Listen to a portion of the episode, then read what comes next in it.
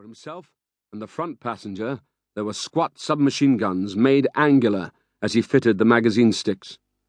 The quiet in the car was fractured by the heavy metallic clacking of the weapons being armed. Last to be taken from the bag was the hammer, a shiny, varnished handle of new wood, weighted with its grey-painted iron head. They had a man to lift this time, a man of their own age, their own fitness, their own skill. It would be harder than the last one, because that had been a child. How this one would react, there was no way of knowing. Whether he'd fight, whether he'd struggle, whether he'd be a fool. The man in the back fingered the hammerhead, stroking its smoothness with his fingers. And in all their minds was the thought of the welcome the big man would provide if there was a failure, if the car came back empty, if the cash investment were not repaid. No room for failure, no possibility. The big bastard would skin them. From behind his ample bottom, muffled by his trousers, came the screech of static noise, and then the call sign. He wriggled round, heaved his bulk so that it no longer suffocated the radio, pulled the device clear and to his face. They hadn't used this system before, but this was an advancement. This was progress. He's coming. It is a Mercedes. And he is alone, only the one. For each man in the car, the distorted and distant voice brought a syringe of excitement. Each felt the tension rise and writhe through his intestines, felt the snap of stiffness come to his legs, clasped at the security of the guns.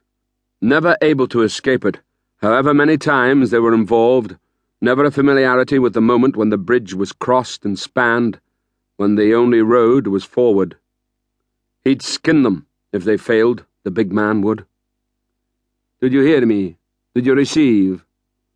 We hear you, spoken with the grey lips against the built-in microphone. Big and large and fat and juicy. That was what the big man called it, the couple. A foreigner, and with a renowned company behind him, a multinational, and they'd pay up well, pay fast, and pay deep. £1 billion in this one. That, for minimum, could be 2 billion. Spirals of knots filling the mines. What was 2 billion to a multinational? Nothing. $1.5 million. Nothing. The man in the back switched off the radio. Its work completed.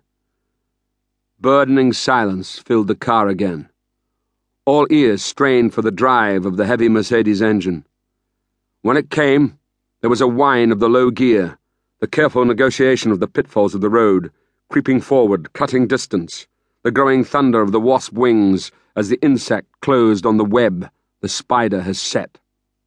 The driver, Varney, half-turned, winked and grimaced, muttered something inaudible and indistinct, gave Mario in the front, Claudio in the back, the curl of a smile. Come on. Nerves building in the back. Time to go get the package. Vanni raised his voice. Time to go pluck the rooster. He thrust the gear lever forward, eased his foot onto the accelerator, nudged the car out into the narrowness of the road as all three peered left, upwards to the bend. Claudio shouted, Go, Vanni, go! The car surged forward, swinging right with the tires protesting across the loose roadside gravel.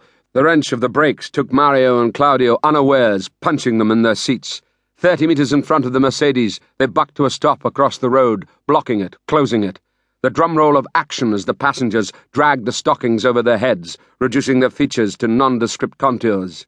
This was a moment for Vanni to savour, the visible anger of the driver as he closed in on them. He knew the man's background, knew he'd been 19 months in the country, and saw framed in his overhead mirror the caricature of the Italian gesture of annoyance.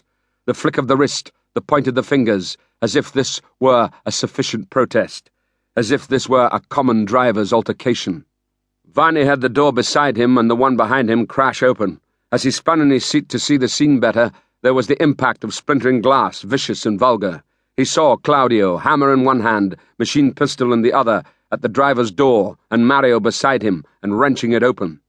A moment of pathetic struggle, and Mario had the collar of his jacket and was pulling him irresistibly clear. Making it hard for himself, wriggling the stupid bastard. But then, the men usually did.